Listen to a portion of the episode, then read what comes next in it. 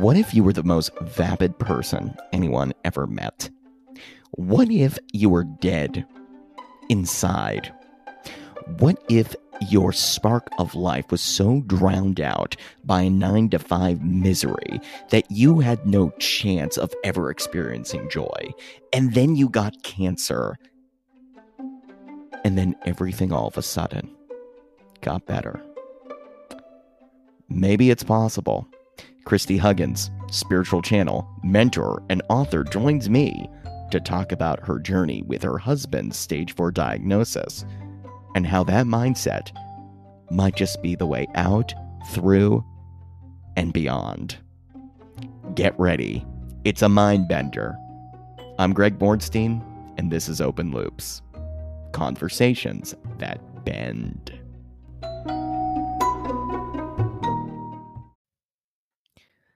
I consider it an affront to my family that you haven't heard about Anchor. It's the easiest way to make a podcast. Let me explain. Okay, let me let me just lay this out for you. It's free. There's creation tools that allow you to record and edit your podcast right from your phone or computer. And and get this, okay?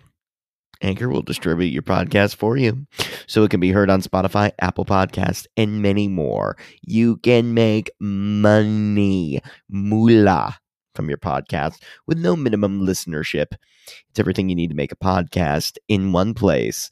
Download the free Anchor app or go to anchor.fm to get started.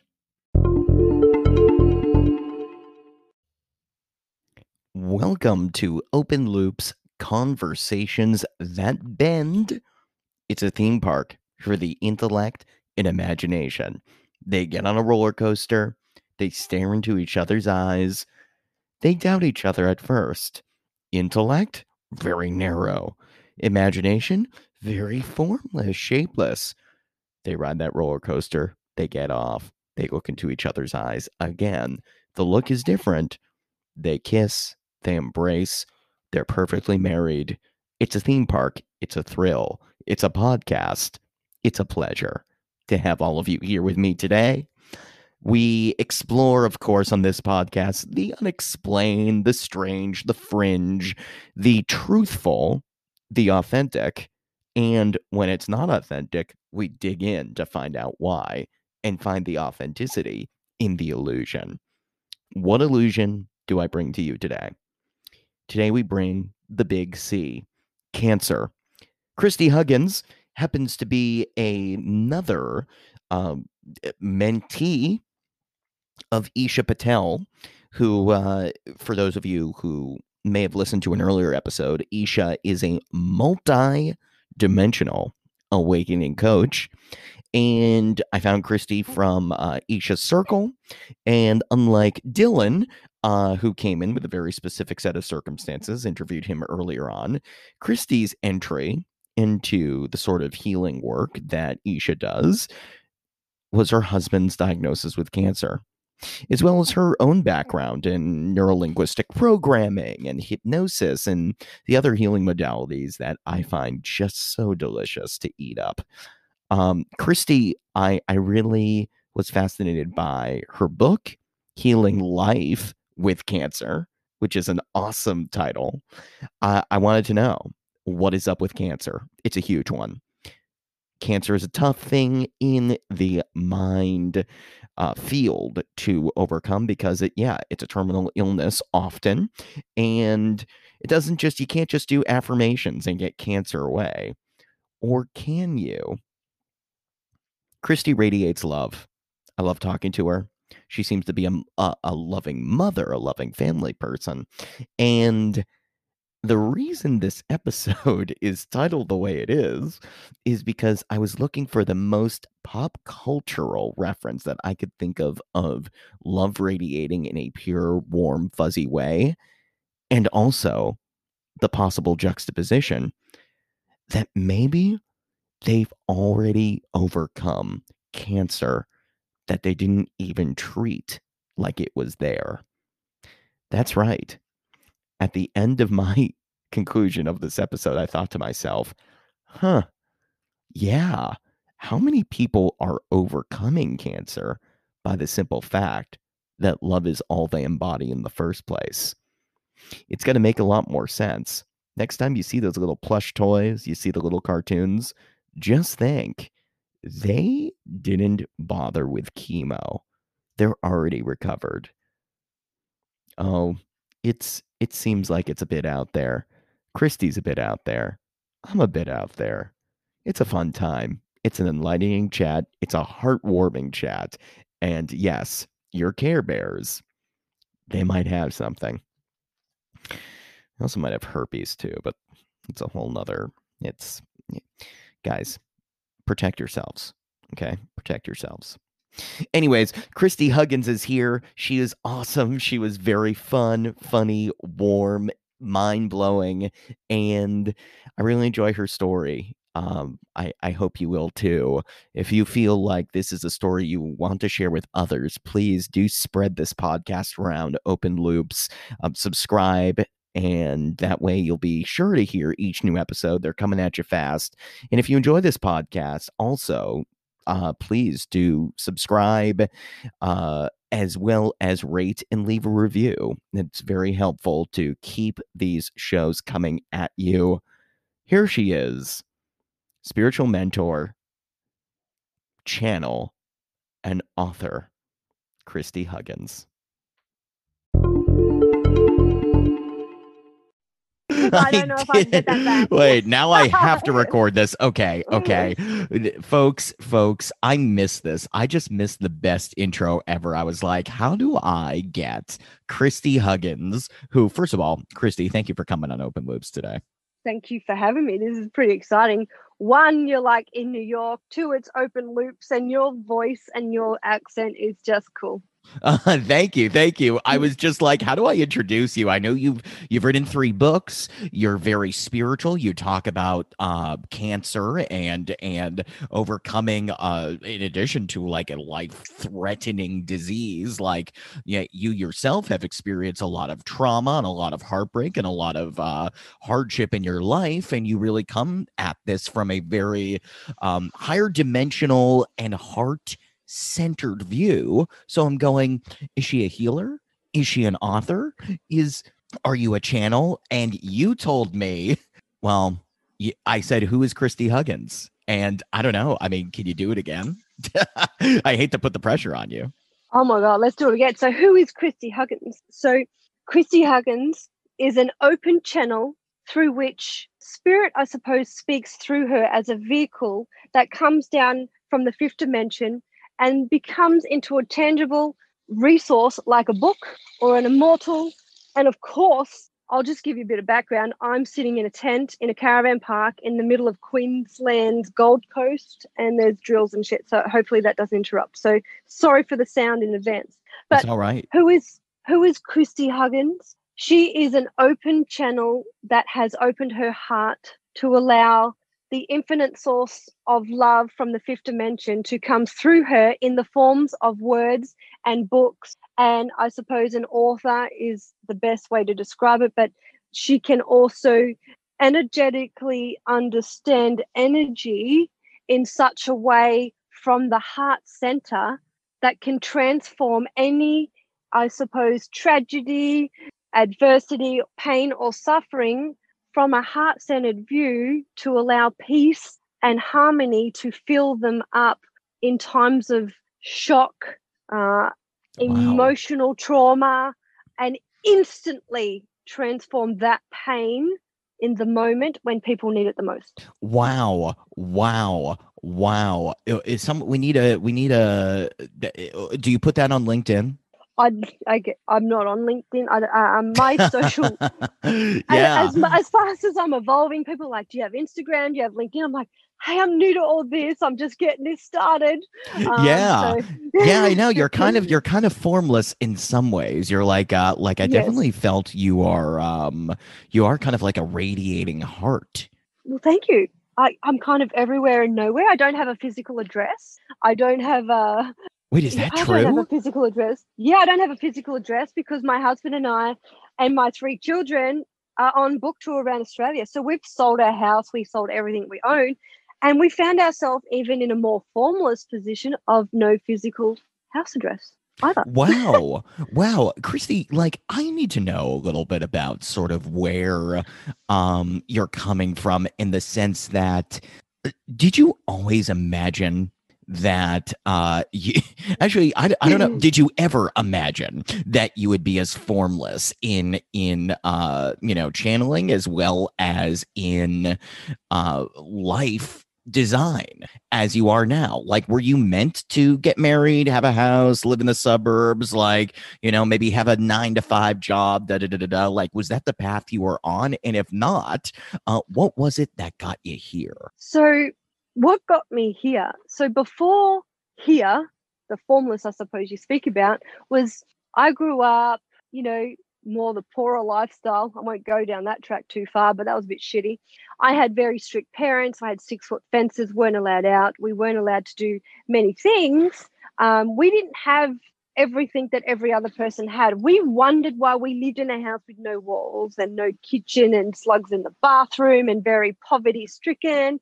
Um, you know, we did have like the traditional family life. You know, you go to school, but I always hated living at home. It sucked. Um, it was shitty. I was never allowed to do what I wanted. And at a very young age, I experienced, I suppose, a spiritual experience where my great grandmother had died when I was 12. And she come and sat on my bed and she was talking to me as if, you know, she hadn't died. She was just sitting there. I physically felt her on the end of the bed. Um, I was talking to her. And then I got up and I went out and spoke to my parents and said, Hey, guess what? Dossie was on the end of my bed. And what come out of my parents' mouth was, What a load of shit. And I went, It was real. And from that moment, my parents believed none of this. They absolutely believed none of this. But there was something in me that I had such an angry childhood.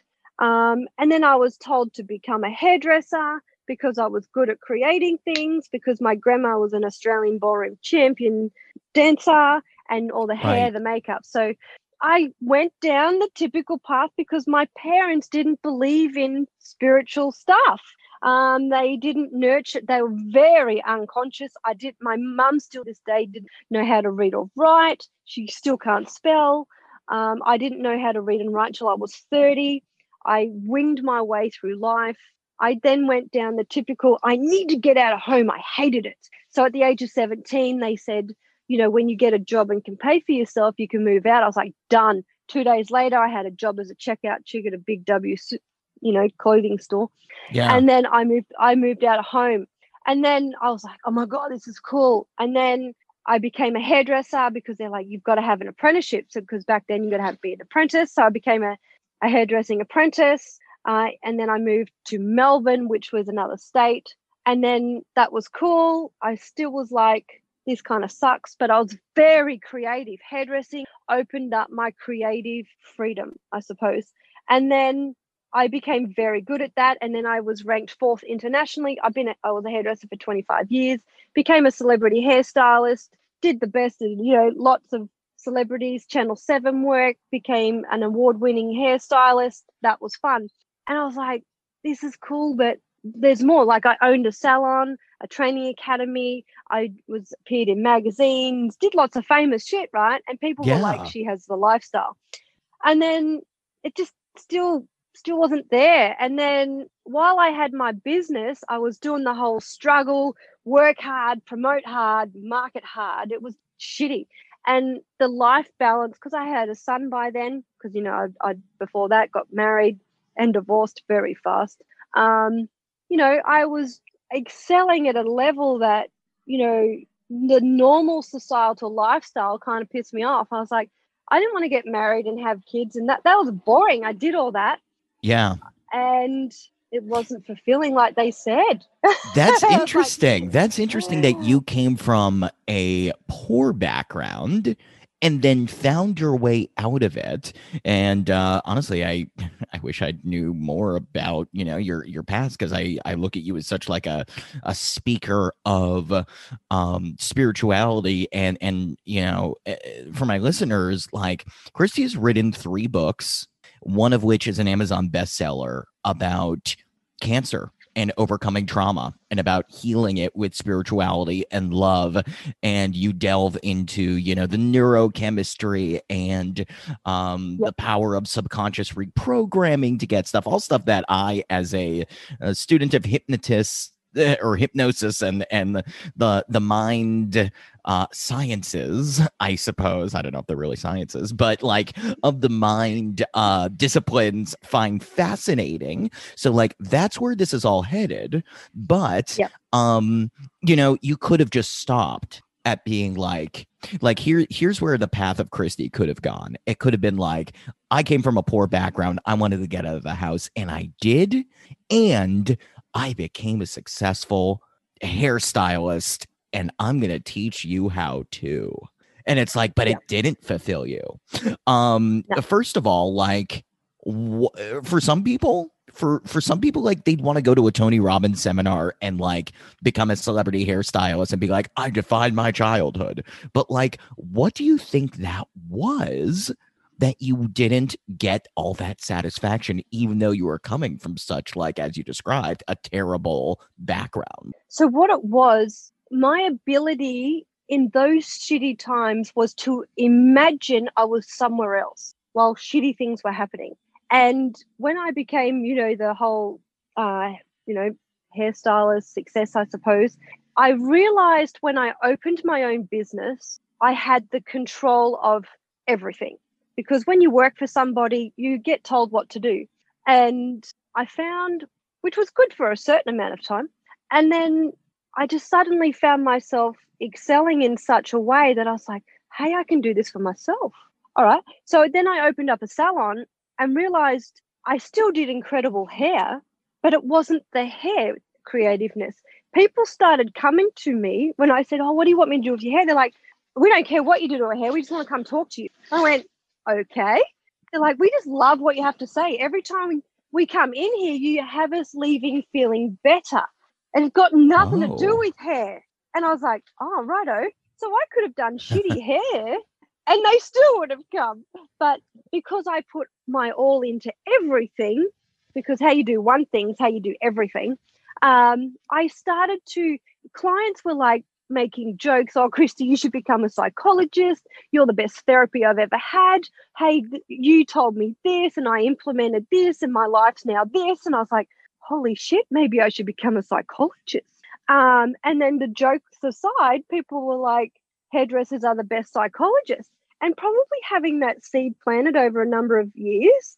Um, and hairdressing and life is about psychology of the mind. And I went, hey, there's something to this. So mm. I, hmm. you know, put in to become a psychologist and then I paid the course fees. I got the books and did all that, opened up the first page and I went, holy shit, that looks hard. So I shut the book. Yeah. yeah. And I was like, oh, this sucks. I don't want to do that. And then I did start to learn to read instead. So I did find myself with Tony Robbins books. People gave them to me as a gift, like a present for like a birthday or something. I did read the Tony Robbins books and I did go to the Tony Robbins seminar. Oh, like, wow. And when I was learning to read at the age of 30, personal development, because when I was divorced at 30, I had an 18 day old baby and I and that moment I made a decision I now have to step up and provide for this other human. And it wasn't until I had to do it for somebody else the magic started to happen because it wasn't about me anymore, it was about my son. And in doing that, when I learned to read while he was in bed, this word neuro linguistic programming kept coming up in all books. Mm. And I was like, what the hell is this NLP stuff? And yes. if it's only a mindset thing, and if it's only a reprogram your mindset thing, and if it's only conditioning that needs to be unlearned and relearned and reconditioned, well, to me, I went, well, that's not hard. I'll just do that. And because I was illiterate, I didn't absorb all the stuff from school and other people. And I was pretty much a blank slate. So my programming, other than my childhood and all the other shit that happened, was the only thing I had to remove. and it seemed pretty easy because I also didn't realize that was a, that was a decision to go. Well, that's easy. I'll do that, and yes. I've literally just been doing that. So the way the energy I've been unfolding was okay. Well, all I need to do is find someone who teaches neurolinguistic programming, and I was like, okay. And magically, I went to a seminar with one of the books I read from John Assaraf called The Answer. Mm. Uh, and in mm. his in his book, he wrote he had like a, a book that you put in things and you implement. So he had action steps in this book. And I was like, all right, well, I'll just actionize the book. I'll just do what he says in the book. Yeah. And I did. And that's how I created my hairdressing training salon. And then within two years, I had it open and it was to the day, like the exact date. And I was like, oh my God, this is that magic shit they talk about in The Secret. Like, you know, The Secret with Rhonda Byrne. Yeah, like this oh, shit yeah. was actually this shit was really happening. I'm like, oh my God, this shit actually works. Oh my God. And I was still got in that phase of this isn't going to happen for me. It happens for everyone else. I'm not one of those people. Um, this is all a load of shit. And they've just made it that way. But no, this actually happened. And then I somehow manifested to have lunch with John Assaraf when he came from the US to Australia. And when I went to this seminar, and paid to have lunch with him because I was like, hey, I want to meet the author of this book. Yeah. Because I was like, when you meet the author, that's that's the that's the holy grail, right? They wrote it. They've surely got more wisdom and stuff. And I was like in awe of this guy. And while I was at that seminar, and then the last day, I was I went by myself. Um, I walked out, and it was in Sydney, and there was this guy in the middle of the foyer handing out cards to he's a trainer of neurolinguistic programming. And he's like, hey, I teach this stuff. And I was like, stop it. Really? Like, yeah. Are you? So I took his card and I went, take my word for it. I will call you and I will work with you. And he's like, probably heard that a thousand times and then no one rings. But in my heart, I was like, I'm definitely calling this guy. I literally had somewhere else to be. Anyway, I kept hold of his card. I did. I literally rang him and I trained with him. Uh, it took me three years, five years to train with him. And then I became a trainer. I went up the ranks, trained with him, did the practitioner, did the master, did the training program. Now I'm a trainer of neuro linguistic programming. And I became a trainer of hypnosis. So I literally just followed, I suppose, the universe's messages and reprogrammed my mind. And when I was learning all the tools and skills and techniques of neurolinguistic programming, I literally adapted them to my personal life and my business. And I was like, okay, this is great. So, only problem with that, I found I didn't want to have my salon and I didn't want to have my training center. I was like, oh my God, now I've got to shut my business. So I did. I shut my business in 18 months. And wow. I was like, I want to become a coach to help people. I want to become a personal development coach. And I was like, oh, this is a flooded industry. You know, it's full of all these self help people, personal development. It's like, yeah, I can do this. So I did. And then I actually had a transition where from closing my business and then becoming a personal development coach. And the magic that unfolded, I started earning 10 grand a week and started having clients coming left, right, and center. And I'm like, hey, this is magical stuff. And then I wow. hit another, and then I hit another block in the road. This whole personal development thing, people don't start to not like you when you start to succeed. And I was like, I started putting on Facebook and social media, hey, you know, I'm earning this much money a week. And then people started going, Kristie, not allowed to brag about that. There's people around here that aren't doing what you're doing. And, you know, you're making them feel bad. And then I started to lose my friends and family, and people started to actually hate me. You can't be happy about life. Like, you can't be that happy. And I was like, well, I actually am. But and then I I right. suffered uh, self criticism and a blowback from that, going, What do you mean I can't tell people about this? And I started to feel really guilty. And I went, Oh my God, which now I realize I dropped back to a vibrational low. And I, and I got stuck there for a bit. And I stopped doing Facebook. I stopped promoting. I stopped working with clients. I really suffered a hit. And I went, in that moment, I felt bad for other people who weren't making the same money. And then I was conflicting with, but you just change your mindset and you can be this. or you can be whatever you want. I didn't see limitation, but I suffered an energetic hit because the conflict I now seeked was I had all these recro like reprogrammed belief systems. You can be anything you want, just reprogram your mind. But then what I didn't see was the invisible energy of keeping me in a low vibration. And I was like, holy shit, what's going on here? And then I met my husband, now husband Ben, and we um we met at an NLP training, like our trainers training. Right, right. And, and this is where I met him. And then what happened was I st- we went down the whole let's have a baby, let's get married, let's do all of this stuff. And I was like, I stopped work altogether. I'm just going to be a stay home mum. And I was like, where's this coming from? And I'd always like, you know, I just want to stay home with my children. I want to raise them. But then another conflict happened. You know, we had a baby. And then that that energy come back in going, I need to work again. I need to do something. This staying home, being a mother wasn't fulfilling either. And I'm like, oh my God, this is just shitty.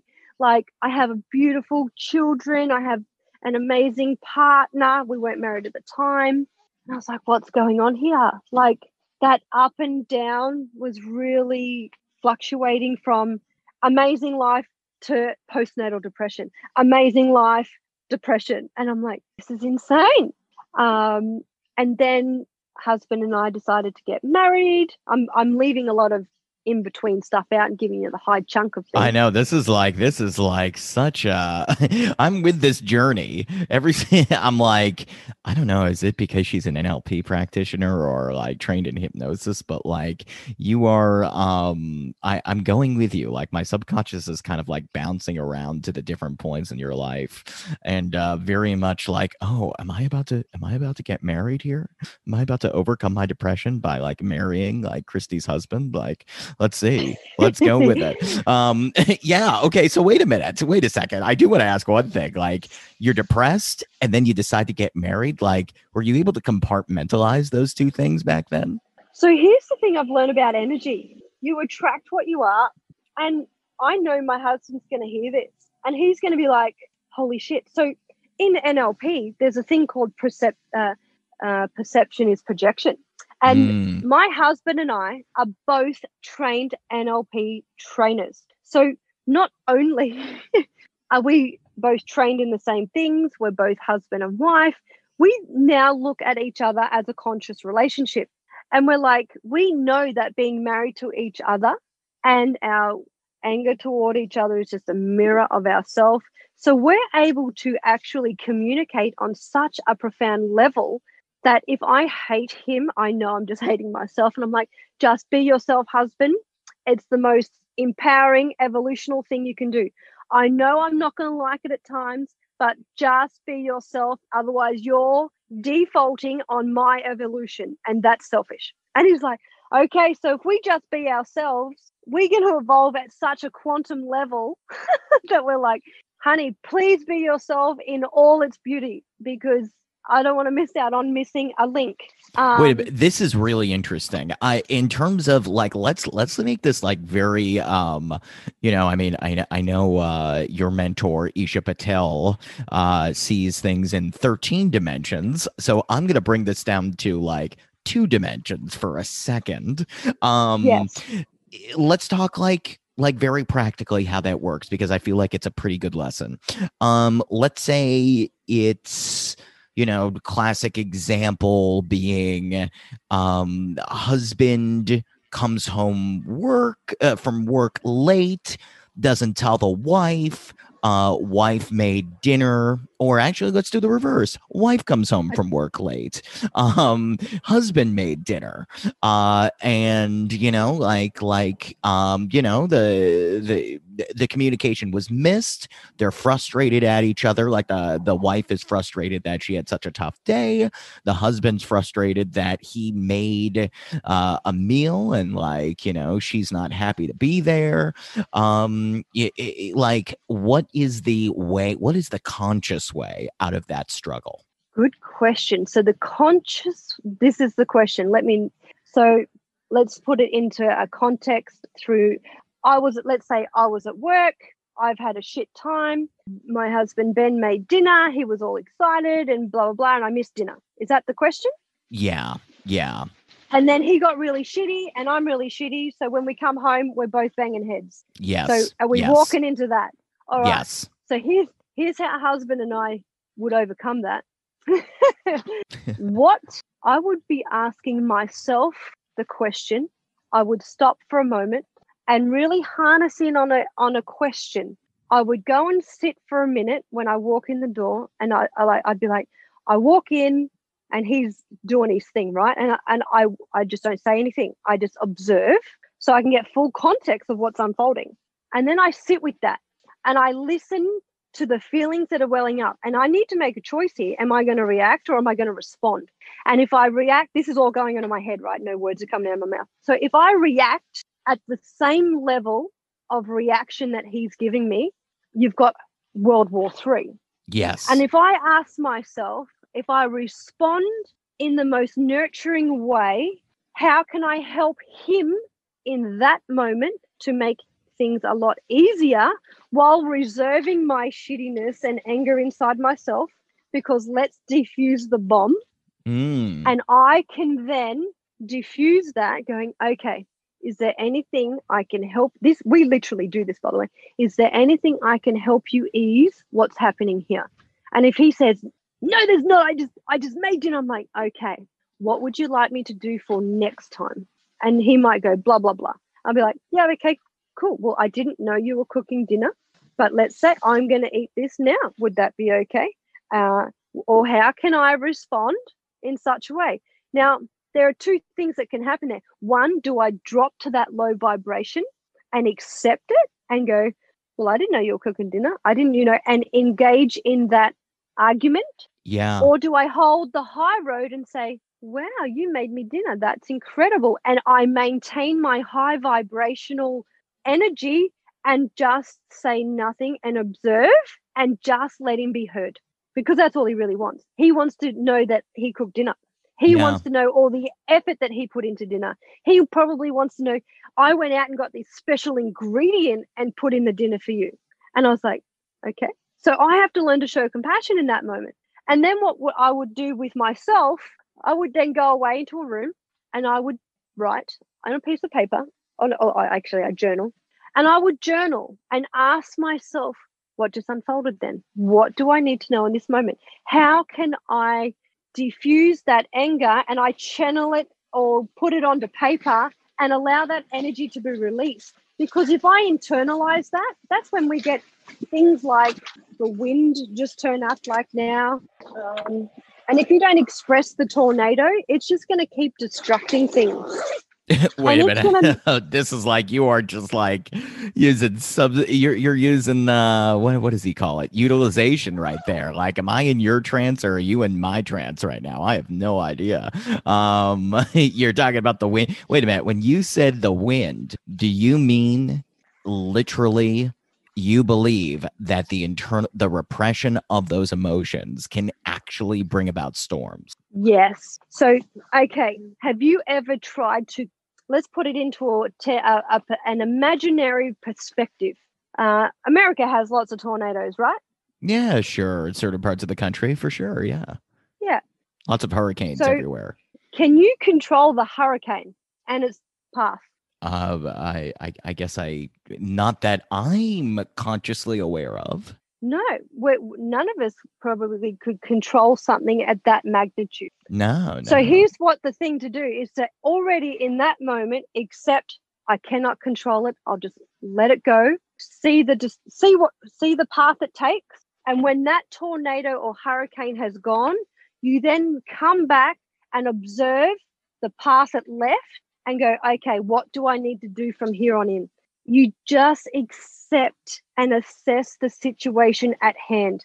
Okay, it went through this town, it destroyed this many houses, so many people may have been injured or whatever. And, you know, what is it that I can personally do now to help this situation? One, everyone just goes back to their own house and see what destruction there is.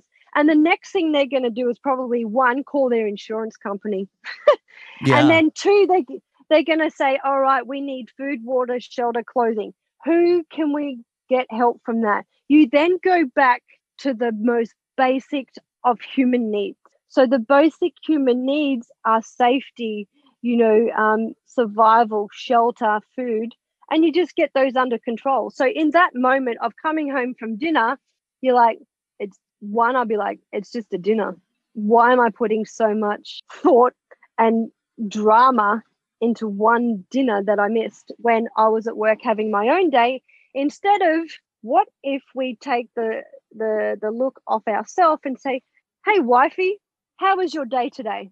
And what that does in the moment that he may be feeling the anger and frustration of me not showing up for dinner, and what I've learnt by writing stage five, the, the carer's guide to thriving cancer diagnosis, was I actually, in that moment of, of turmoil, had to look beyond what I was feeling and look through it in that moment and observe and go, okay, I need to help him, even though I'm feeling the way I'm feeling.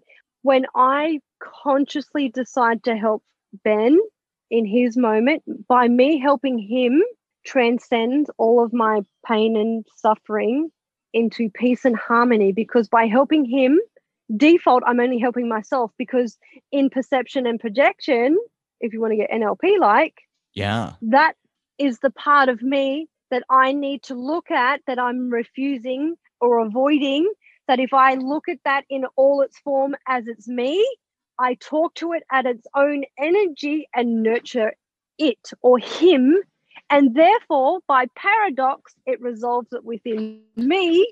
And the whole energetic harmony comes into play. So, by helping Ben, which is what's actually happened when um, which brings us to when Ben and I got married, 10 days later, he was diagnosed with cancer. And we wow. just, and we'd only been married 10 days. And like, if you look at society, you get married, have children, and then your life is set, right? And we'd finish our 10 year plan because we're both personal development trainers and blah, blah, blah. And then all of a sudden, the universe throws us a curveball of cancer. Are you serious? I literally looked over to the doctor, which I never go to these things with Ben. This is a year and a half ago. He got yeah. diagnosed. And this is a whole new realm. Like we're we're personal development people that believe that, you know, we understand that illness and suppression of emotions create illness and you know you have to express them and there's always an emotional link and the mind body connection and then we go into the doctor, and the doctor looks at us and says, Oh, great, you bought your family. Mind you, I was 13 weeks pregnant with my third, like our third child, nursing our 18 month or 15 month old at the time. And the doctor's got tears in his eyes and he's reading the results of Ben's scan and he says, Sorry to tell you, Ben, but you have bowel cancer. And wow. I literally, with a knee jerk reaction, looked at the doctor, which I put doctors on it. I used to put doctors on a pedestal, and I'm like, what? I, am not sure if I'm allowed to swear on this, but I was like, you have already. It's all good. Oh, I have. Yeah, right. So I didn't even know. I was like, what? What the fuck did you just say? And my whole body felt like napalm was burning inside it. Every cell of my core being started to shake and shift, and I nearly fainted. And I was like, it was such a DNA activation, I suppose, of a cellular shift I'd never experienced. And I'm like, cancer, are you kidding me? You're gonna die and leave me with three kids. This is what happened. And I internalized, I didn't think about Ben and how he was feeling. I suddenly selfishly just went, oh my God, my husband's gonna die. I'm gonna be left with three kids where the fuck I'm gonna live? What am I gonna do? He's the only one with a job. I'm the stay-home mum. Holy shit. He's the carer for the family. He's the one that makes all the money. Oh my God, what am I gonna do now? And all of these things started coming in. And I was like, in this intersection moment. And then I look over at Ben because this felt like a million years, but it was only nanoseconds. And I look over at him and I'm like, Ben, are you okay? Like, are you okay? And then he's silent there was silence. And suddenly we found ourselves in a whole new world. And we walk out of the doctor's office. We didn't say a word to each other. We sat in the car and drove home. And we're like, didn't say anything. We got to the kitchen. Uh, we got home, got out in the kitchen. just looked at each other and I was like, all right, we should ring some people. And then all of a sudden, we found ourselves, we put the kids to bed that night. Mind you, we hadn't spoken a word to each other. We then were sitting on the lounge room floor of our house and just hugged each other and started crying. I was like, oh my God. And we had a profound, I suppose, conscious conversation because our knee jerk reaction was, holy shit, he's going to die. Now that we know what we know, that's just what we're conditioned to think because the way we handle a, a scenario such as cancer is also conditioned because we're taught to fear it and a little bit more into that in a minute but we sat there and we and I started ha- asking the hard questions because we had some emotional intelligence behind us and some training and things that I suddenly in tears going, Well, husband, like our baby's not even born yet. Our daughter's 15 months old. Our son is 10. How do you want the children to remember you? How do you want me to Oh share gosh. with the world? How do you want our kids to remember their daddy? Wow. that they're not even going to know. What do you want me to do in your life? Like, and then these things that I said, honey, what do you want to do in your life before you die? What bucket list do you want to have ticked off? What do you want me to help you do before you die? How do you want to be remembered? These were the questions that we asked confrontingly to each other. And we were very distraught. And That like, crazy.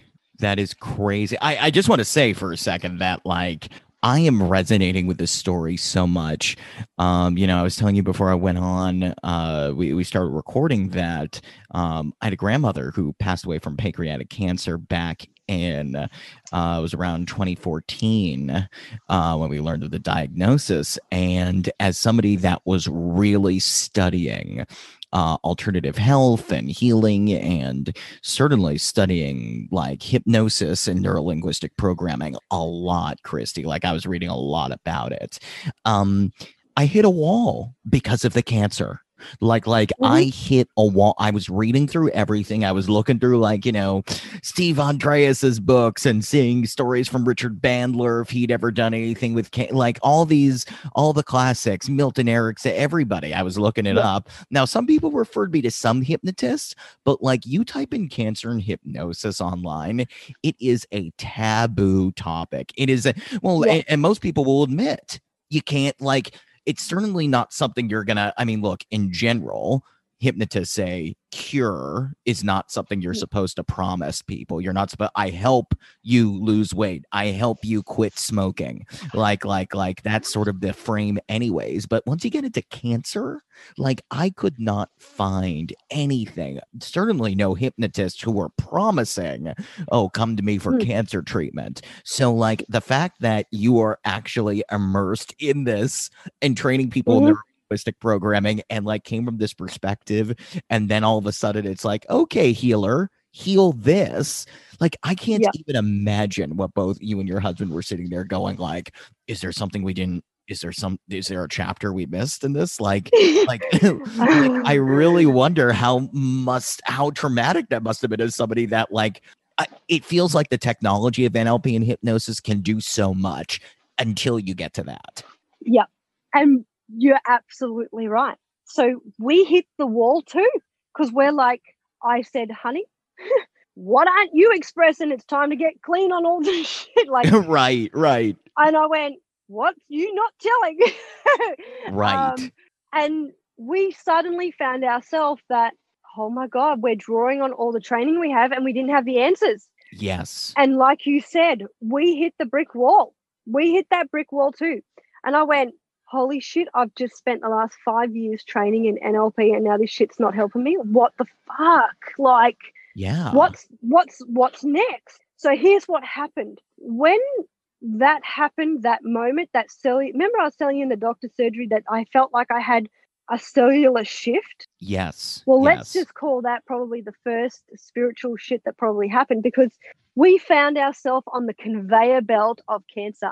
We left the doctor surgery. Oh shit, like here's what goes on, right? We're we're aware of fear, we're aware of, you know, anger, fear, sadness, hurt, and guilt, right? We're aware of these emotions. We teach this shit. And we're Yeah. like, fear is one of those things that that's that's some pretty scary shit, right? If you if you're not up with the knowledge or anything of a particular subject and someone says, here's how it's done, like cancer didn't fucking blink an eye. We're like, all right, we know nothing. Like this shit happens to everybody else. And to top it all off, the doctor says you're only 35. This normally happens to people who are 60. And let's get real, we're going to start you at stage three. Oh, oh how many stage? How many stages are there? Oh, there's four. Oh, okay, let's go straight to the top of the class then. Um, so oh man, that, terrible. So in that moment, we're like, all right. So Doctor Conveyor Belt says, all right, stage three, we've got to rush this. You're you're at this pinnacle point. We have to get this before it gets to stage four. We've got to surgically remove it. We need to start you on 10 10 weeks of chemotherapy, radiation. We've got to annihilate this shit before it kills you. And I'm looking at the doctor going, what the, what is going on here? We walk out the doctor's surgery. And have you ever waited in a doctor's and had no wait time? Like, we didn't even get to sit down right this way. It was like the fucking red carpet was laid out. You're at a pinnacle point. You're going to die. We need to chemo you, radiate you, and surgically remove this vicious thing called cancer from your bowel. And we're like, oh my God. So we then found ourselves transferred to a surgeon who's going to then guide you how they're going to surgically remove it. And then we're going to tell you to go see this other doctor and they're going to administer your chemotherapy protocol. And then you're going to go to the radiation doctor and they're going to administer your radiation uh, protocol. And here's what happened when we were in the first meeting. I don't know where this come from, and I don't know how this really happened, but I know it was a like a non-physical knowing of something that happened. So mm. Ben and I and the kids are in the now. We're now in the the surgeon's office in another town, being guided how they're going to surgically remove after a heap of scans. Right? He's had right. all his MRI scans. He's had the ultrasounds, the CT scans, and they know where it is now. They know how big it is, and they're now going to go take us through the map how they're going to remove it. Now, this woman, we're sitting across from this woman who I looked at and I was like, You're an emotional beast, aren't you? Like, oh my God. And she's slowly telling my husband how she's going to slowly kill him. And I was like, what? All right, this is what's going to happen. You're yeah. going to, she goes, All right, we're going to sit. I have a very profound perspective, and the language I'm using is actually purposeful um, for, for a very particular reason because I don't want people to think that this is the only way. If they're going to use fear to, to scare us, they're definitely gone about it the right way. So they're like, well, we have to go in. And what they suddenly found was where Ben's tumor is was in such a unique position that surgery may not even help him as well. Oh. And we're oh. like, are you are you kidding me, universe? Like I thought in my own mind, I'm like, okay, they're gonna surgically remove it and then we'll get on with our merry way. No, because where Ben's tumor was put was on the bend of his um where wherever it is, it was on a bend. So surgically removing it was going to leave him with a stoma bag for the rest of his life, no use of his lower areas. So no more sex for husband, no yeah. more use of his bowels, no more pooping, no more this. He had no use of anything. And they said, Oh, we can't guarantee, you know, but you know, that's it's better than dying. And then suddenly something come over me in the surgery. And I literally said, Kids, we're leaving the room. Now, who in their right mind leaves the office where the surgeon's going to help their husband how to heal and be alive? And I was like, I've heard enough of this. I'm out. Right. And I walked out the sur- I walked out of this. She's probably extremely good at what she does. She's probably saved many lives. But there was a feeling or an energetic force or a knowing that just suddenly awoken in me. I walked out. I, I'd, I'd been done hearing it. And then I waited for my husband to come out. We sat in the car and he goes, Are you okay? Like, are you okay? And I went, Are you gonna? And here's what happened. I must have channeled this shit because it wasn't me, the wife, Kristie, who said it. I sat there and I went, Are you gonna settle for that? And it was like a different voice. It was like a stern, he's like, What do you mean? And Ben's like, What do you mean? Am I gonna settle for that? I was like, There has to be another way. And I was, and he's like, well, what other way is there? And then the magic has been unfolding ever since. And we're like, what do you mean there's another way? Well, is this is apparently the only way? Yeah. Well, it's not. There was like alternative healing or natural therapies. And we're like, my core belief and value is there is nothing outside of ourselves. So everything comes from within. And I was like, well, how can something external fix you or heal you or do something like putting the power outside of yourself and putting your life into someone's hands, you know, with all good intention that they have to help you. And that, you know, there are people that this stuff's actually worked and done stuff, but knowing our training, we're like, there's nothing outside of us. Why are we putting our power outside? Like someone else has got the responsibility of our life now. And we felt powerless. And that Mm, fear and that fear started to get stronger. And we're like, why are we so scared? We're not scared. Like we we know what fear does, and it and what fear does it re- it creates a chemical imbalance in the body. It releases chemicals from the brain, that fight and flight system, like the the adrenal glands, the um, you know, uh, the nervous system is in high force. Like it's putting chemicals and hormones of stress into the body, feeding the cancer, right? Oh, And we're wow. like, holy shit. And then we started to go down the path of natural therapies and we started to go, well, sugar is cancer's best friend. It feeds on sugar. Mm, Now, I don't know about you, but if you look at what sugar's in, you you don't have to be a scientist to understand that sugar's in goddamn everything. yes, Now- yes. Even the chemical they put in your body for the CT scan is sugar because they want it to be illuminated on the scans. So when sugar is attracted and it will go to the source of the cancers and will illuminate on a CT scan. And that's how you know where it is. And we're like, what? The very thing that feeds it is what they use to test it and what illuminates it to know where it is. And we're like, but that's feeding it as well. And we're like, oh my God. Well, we have to we have to forego this. And then when Ben and I started to go down the natural alternate route and look into food, look into diet, look into, you know, the CBD oils and the um, you know, the holistic approach to spiritual people who, you know, they go off into the jungles and heal themselves. Yeah. And then we're like, okay. And then because we put a post on Facebook, you know, it was a victim post, post like a holy shit, like my husband's just been diagnosed with cancer and he lost his job instantly. We had to do a GoFundMe page and then people started reaching out. And the the love that people showed us, they helped us through. They donated money to us and it helped us and it was like this and we found ourselves in uncharted territory.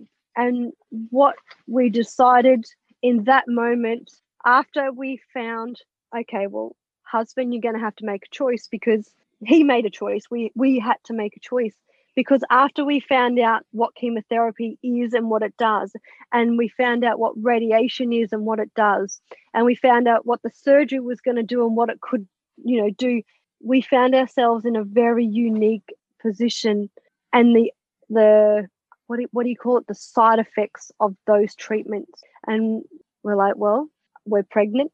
We have a little baby. We have another child. What are we going to do? Like you can't work. I, I, i'm in the position i'm not, not able to work at the moment either because i'm about to have a baby. Um, what are we going to do? And ben's like he watched his father go through chemotherapy. He watched his father go through radiation from the age of 19 and above and he saw how sick it made him. So husband made a decision and uh, collectively as a family we made a choice. Are we going to choose quantity of life or are we going to choose quality? Now this is a tough call. We write this in our books. We made a choice there and then that we're going to choose quality. He may have only had one month or two months or three months a year five years at most but we were going to make it the best five years we had so we chose quality and he made a choice in that moment to refuse chemotherapy refused radiation and refused surgery and Wow. what happened in that moment, we took our own power back and we started researching everything we knew about alternative methods to, you know, heal cancer, so to speak, Yeah. or, you know, but there's, you know, the word cure doesn't exist. Um, we're not allowed to cure cancer. You're not allowed to do this. And we're like, well, we know we can't cure it because this is the one of the toughest things. Like, what are we going to do to help his life be easier? And then we were referred to a number of people, and then Ben went down the fasting. We changed our diet from uh, to a full plant based whole food. We stopped eating meat. We stopped eating dairy. We stopped eating uh, processed foods. We eliminated all sugar. We eliminated um, everything uh, and went to just plant based eating. So, and we were very strict. We cold turkey and went for like what analogy cold turkey, right? We don't eat meat. So we stopped right. eating meat um, and we stopped doing all of this stuff because we found that all the hormones and chemicals and the ability for the body to process meat, he was told he couldn't eat meat because it was going to harm his bowel and this, so he wasn't allowed to eat it. And in support, I did the same thing. I didn't have the cancer, but I was like, you know what? As a personal development coach, I knew environment was very important. So I just did the same thing he did. Wow. I encouraged him. I could have sat there and kept eating steak and chicken and all that. I didn't have to change. I chose to because yeah. your environment is everything. And I was like, well, I'm going to do the best I can to help uplift him. And then he, you know, started, and then he found Dr. Robert Morse. He found herbs. He found um, fruit fat, like who we are as human beings, as like fruitarians, and you know, um, all this sort of stuff. And I went, and he's gone into elaboration in his book with this, and he put his protocols in and everything. And we're like, what a new world. And then we started living like this because it was life or death. We had to. He didn't get a choice. He had to live like this. And technically, when he started to research the science of the body, the chemical, the cellular structure of the human, um, when it comes down to it, you know, the human body, as my husband says, and forgive me if I get this wrong in any part of the way. And if someone says Kristie said it wrong, please forgive me. I don't have his book in front of me. I'm only going off information that he's regurgitated right. many times. Um, but, you know, the human body is made up of a cell and two fluids. And if, you know, if emotions and the human body can do, you know, break down those cellular structures, and if an acidic environment kills those cells, you're either alkaline or acidic. You know, acid burns, right? And alkaline neutralizes, I suppose. I'm not, I'm not an expert at this. I'm just going off other things. Um, and I and we found well something wasn't making sense. If chemotherapy it has a toxic acidic ratio of two 2.8, I think it is, and battery acid is 1.8, you're actually attacking a cancer cell which is acidic, which is just acidosis in the body, if you're attacking a, a damaged cell with acid that's acid, logically to me, I'm not an expert, that just doesn't make sense. You're just going to crucify it and kill it even more. And husband and I started looking at each other going, well, it just doesn't make sense. Why would you attack something that's acidic with acid? Yeah. As much right. as research has gone into it. And if it's a damaged cell, we started to ask ourselves empowering questions. Well, how do you regenerate the cell? right. Okay. So, on a micro level, if you just find out what regenerates a cell, you know, that being the environment, that being emotions, the triggers of the mind, like what part of the brain releases those chemicals to make the body acidic and what foods create acidity, like acid and stuff like that. And we've been on a journey for the last year and a half on this path. And we've suddenly come to a conclusion that my husband did 15 days fasting. He did all the food things, he did the plant based eating, he did the detoxification. And here's what happened. Are you ready for another curveball? Yeah, please. You he, you have looped left and right. You are like an auto. You're like a a master loop practitioner. Keep going. and one day we found ourselves, husband was in pain on the floor. And he's like, he's got this excruciating pain laying on the on the floor. Oh my and gosh. We're like, and I went, What's happening? He's like, Something's happening. And I'm like, Okay, would you like me to call an ambulance? No, but I need to go to the hospital. I was like, Okay. So I drove him to the hospital, put him in hospital because of COVID. I wasn't allowed to stay. So I dropped my husband in severe pain at the hospital and they did scans on him. We've, you know, put the dye in the sugar and stuff. And here's what happened. I can say this calmly without crying now because I've had time to integrate this, knowing what I know now, which we will get to that. Yeah. Um, they, my husband rings me from his hospital bed and says, "Darling, 11:30 at night. By the way, we'd actually had our baby, so um, you know this is a, a year later." And he says, "Darling, I don't know how to tell you this." I went, "Tell me what." The tumor has grown. It's the size of an orange. It's blocked my bowel. They give me three days to live. I said, What the f- are you? And I said, What are we going to do in three days? Three days to live, they gave him. And I said, But you took the herbs, you did the fasting, you did the fruit, you did the plant based eating, Yeah. you did you did everything you were fucking told in the natural healing world. right. Right. What the hell? And we're just like, it was there's that goddamn brick wall again. We're like, you did everything right. And then they said, oh, like the doctors were like, well, he's got three days to live. And we're like, okay. So Ben decides to leave the hospital. He checked himself out and he they're like, What are you doing? He goes, Well, if I got three days to live, I'm not spending it in hospital. I'm going home with my wife and my kids. Mm. And then husband come home. And then again he was in excruciating like that night, he came home. Uh, it was like midnight. I didn't clearly didn't sleep. We were laying on the floor again. we found ourselves in a unique position again. I'm like, okay, we have 72 hours. What do you want to do? And we found ourselves, you know what? We don't want to do anything. We just want to, we actually liked our life. We'd found ourselves in such a peaceful state.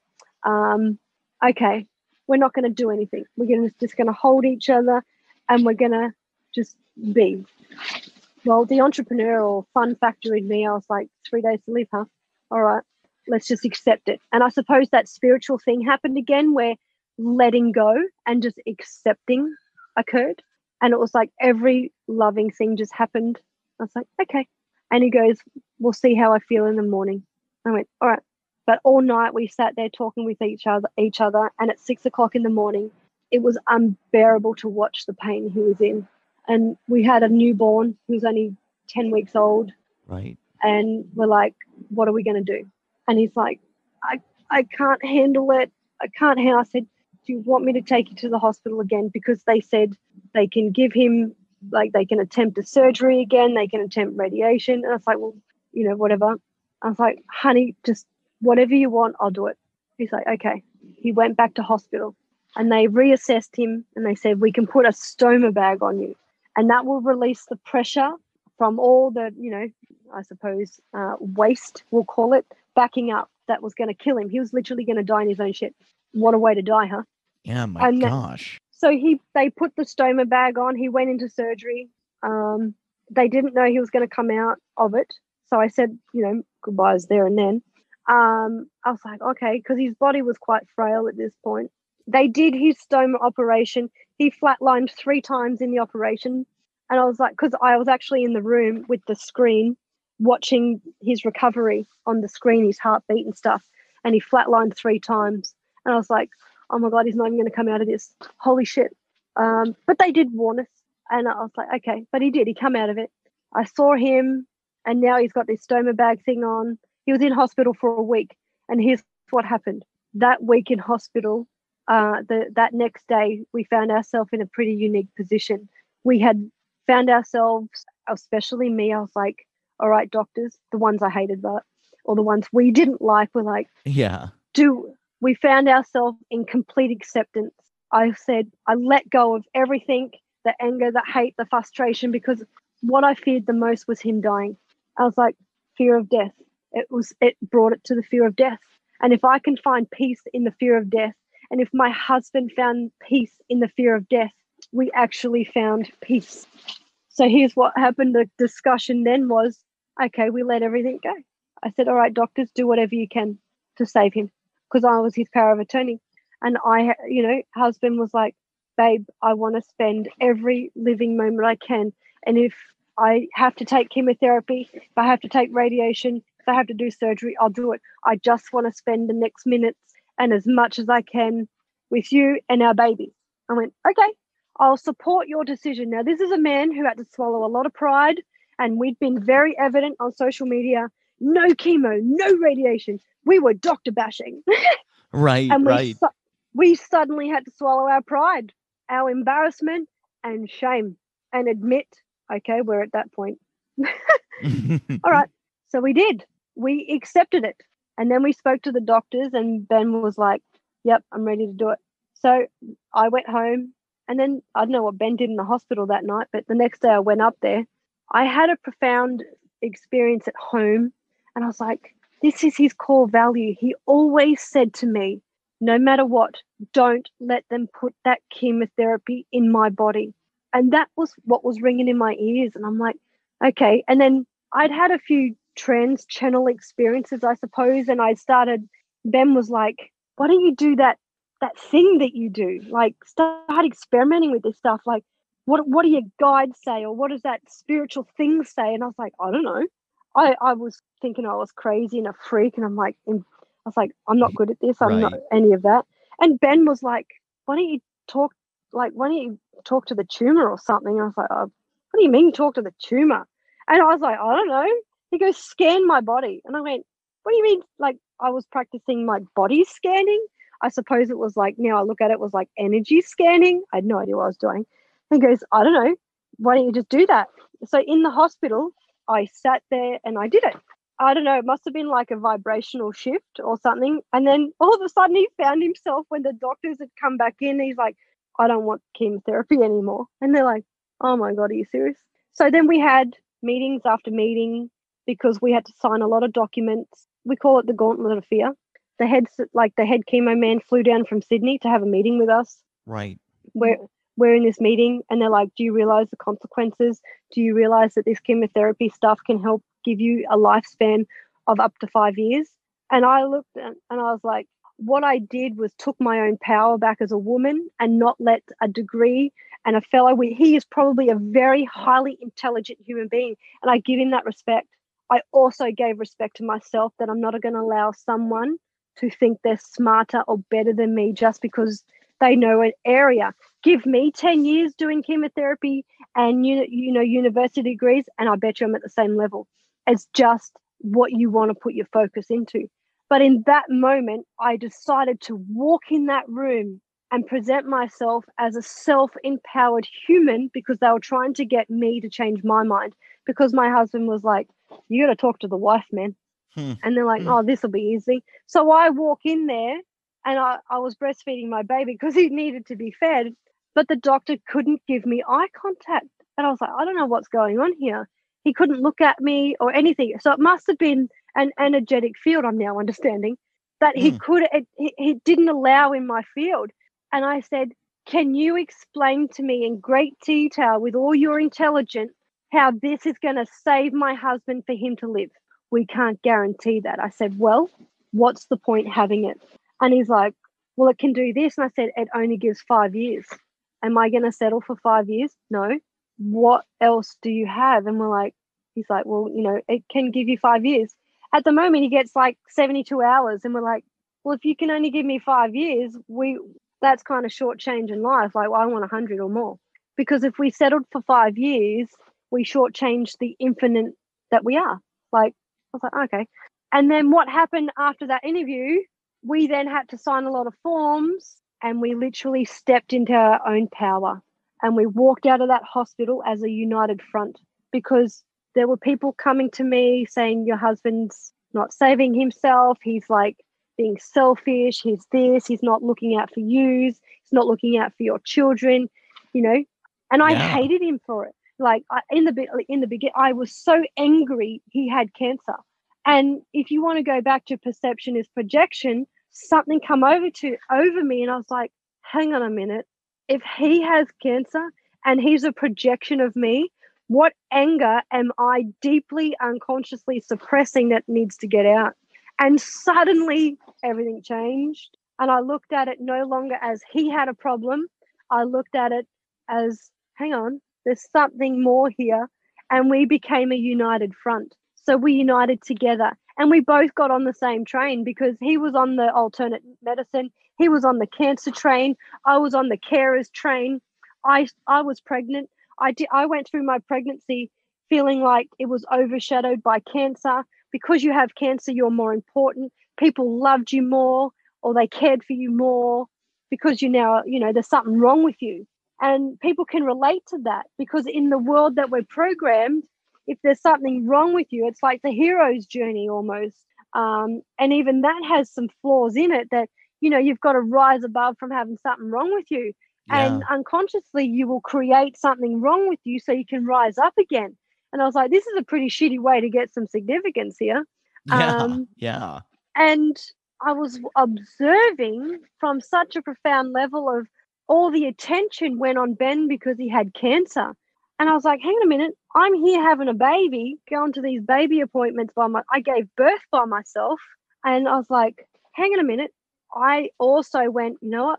I'm important too. I'm just as important, even though I don't have cancer.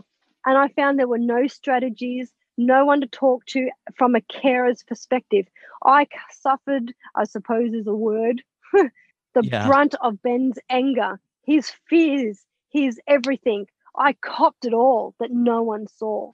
I wrote it all down in a book. I was journaling and I was like, I found myself having no one to talk to. And I was like, and I stepped up and I said to Ben, I'm just as important as you. I was like, I don't have to have cancer to be important. and we're like, okay. And then I decided, you know what, honey?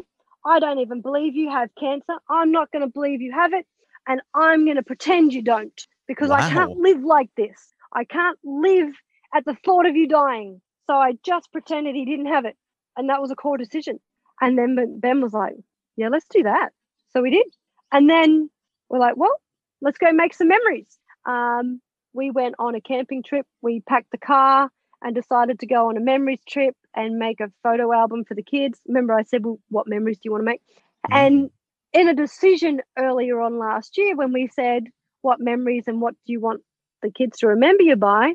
From Ben's side of the story, he felt insignificant. Well, he was a nothing. Well, there's nothing that the kids can remember me by. And we're like, okay. Fast track 12 months. Ben documented his protocols, his natural therapy, every step he took. Um, we I also wrote everything down, and then he wrote a book, and that was Healing Life with Cancer. And because I'd already written one book, I'd already spoken to a publisher. I rang the publisher and I said, "Look, my husband has cancer. He's got this. You know, they've given him this long to live. I want him to get his book out as a gift to his children." So we fast tracked it, and we're like, "Okay." So then I said, "Ben, I've lined up, you know, uh, a call with this guy, a publisher, and then that's where this, the book publishing started to come in. But what I found shift in Ben was the creation process where he was now creating a book. Hmm. And when he started to do that, his more like his morale started to lift. He started to be happier. We went on a two month camping trip, gallivanting Australia in COVID, by the way. We pretended COVID didn't exist as well. And we're like, if we don't focus on the news and what people are telling us and all this other stuff that goes in our mind, if we laser focus our environment to only what we want to be and see, be mindful of the bigger things that are happening in the world, but not focus on them, you can become anything you want because you're not allowing that fear to feed you.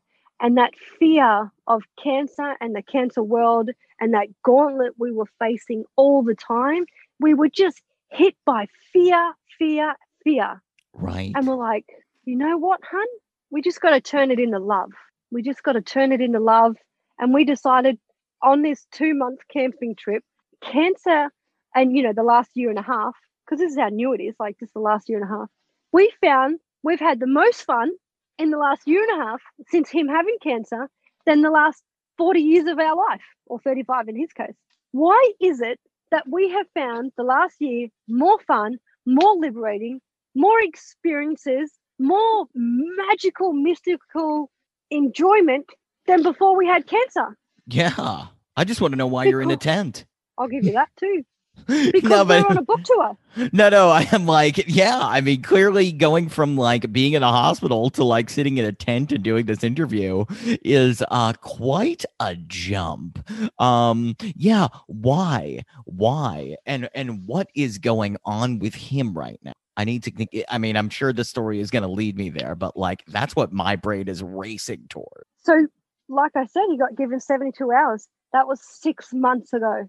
Now we're sitting here in the in a tent in the middle of the Gold Coast on a book tour because our two month camping trip to make a photo memory album for the kids was so elaborating and so magical that Channel 7, like the news, and our Facebook, we got a following.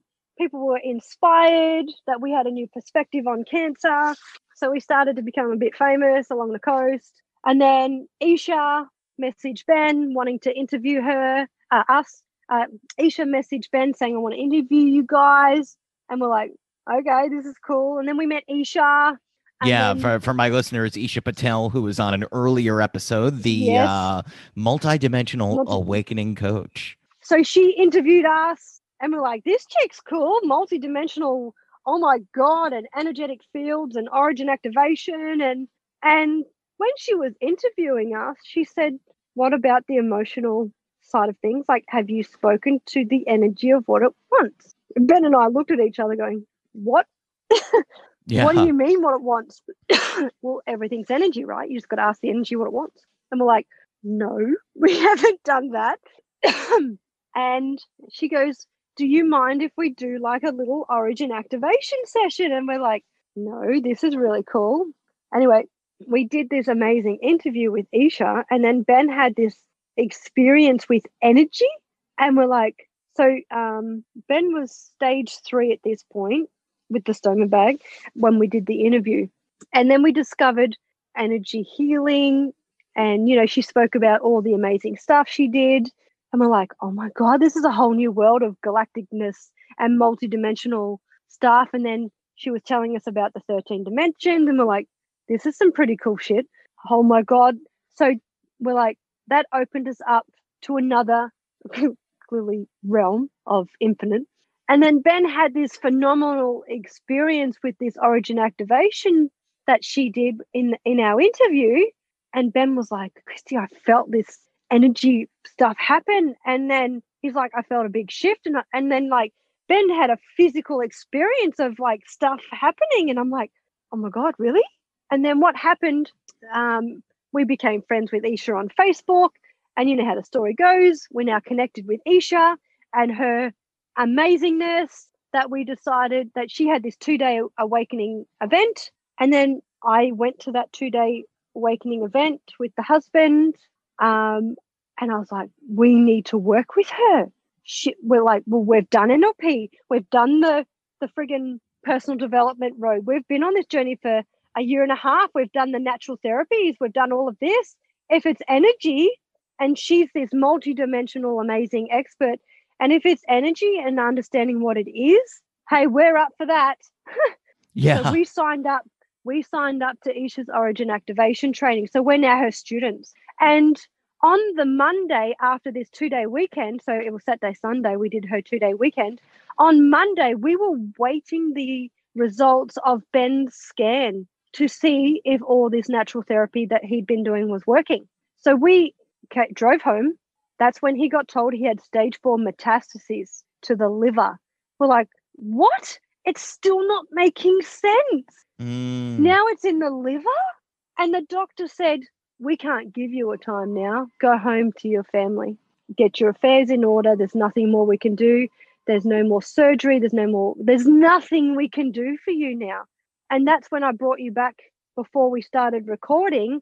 And in that moment, when Ben come home and told me he had stage four, I suddenly found myself in a you know that experience where I was I left my body. This is that spiritual experience, I suppose you would say.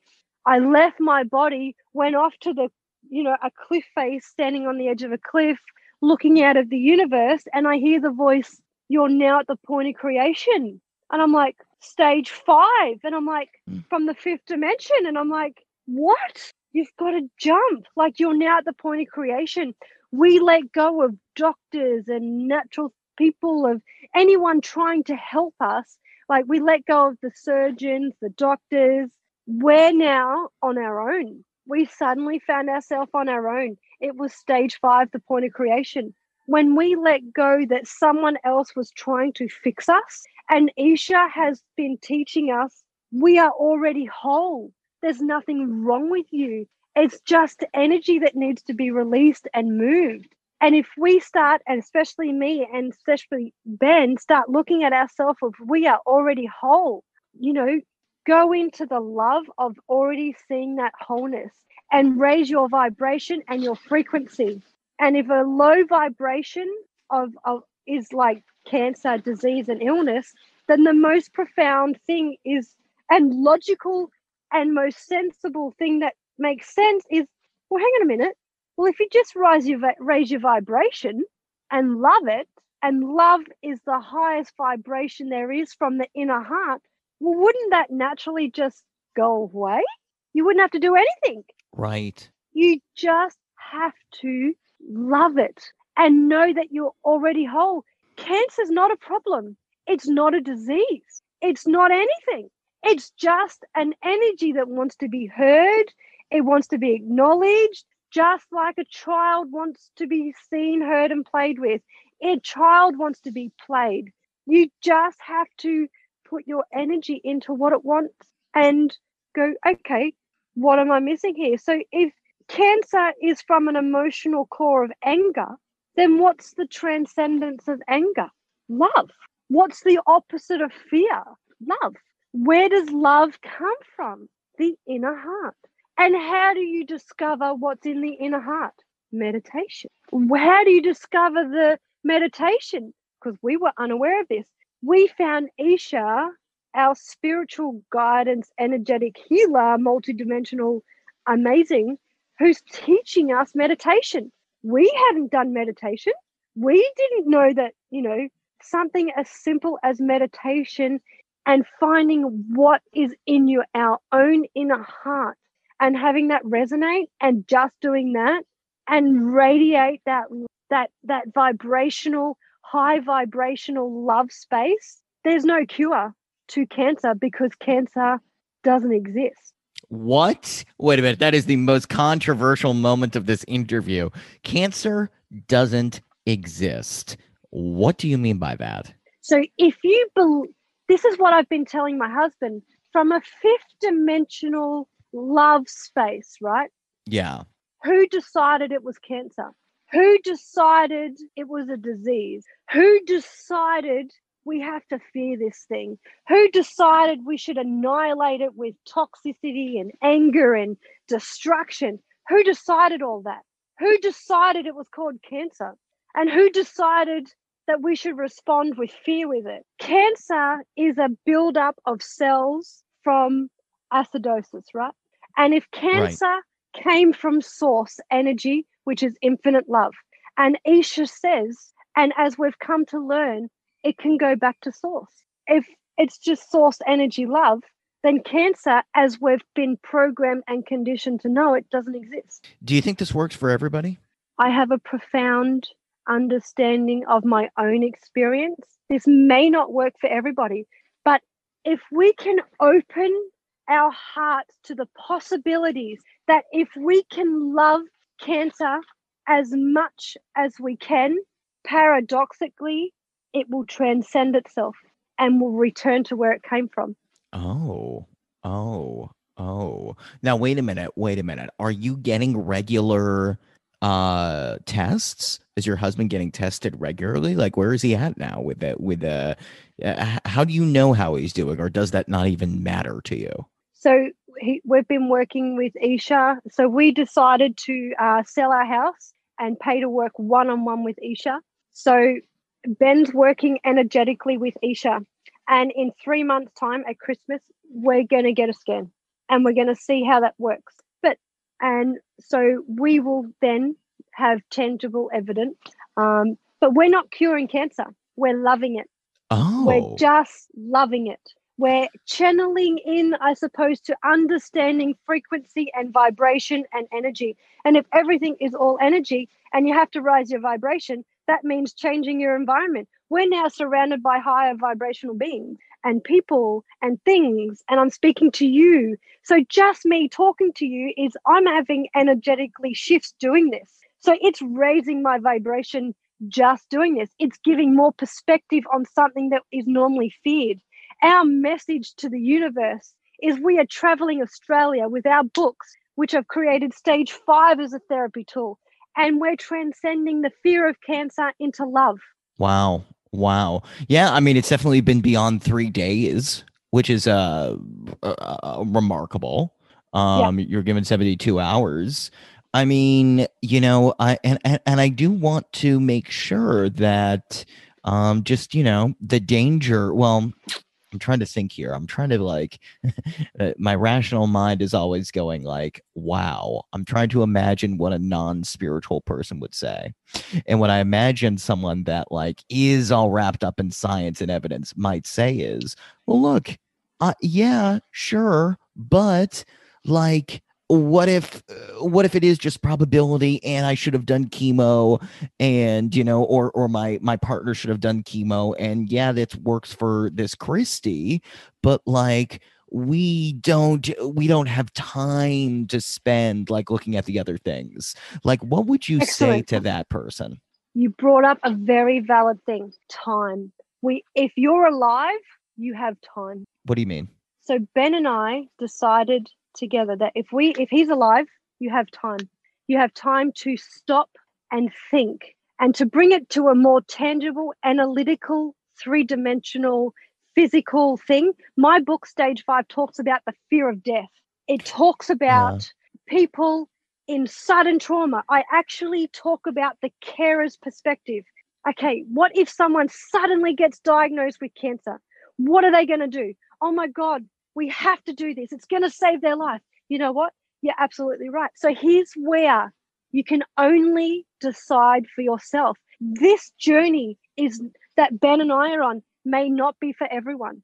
The journey, the person, the individual decides themselves is the perfect journey for them. So you are not recommending. You're not recommending like just I'm, love it, I'm don't do chemo shit no i'm not telling anyone don't do anything. The only thing we are doing is sharing our own personal experience that by us loving what we're doing loving cancer loving ben loving our children loving our journey love writing books love drinking a cup of tea putting love into everything understanding energy loving the part that we get to decide choice. Yeah.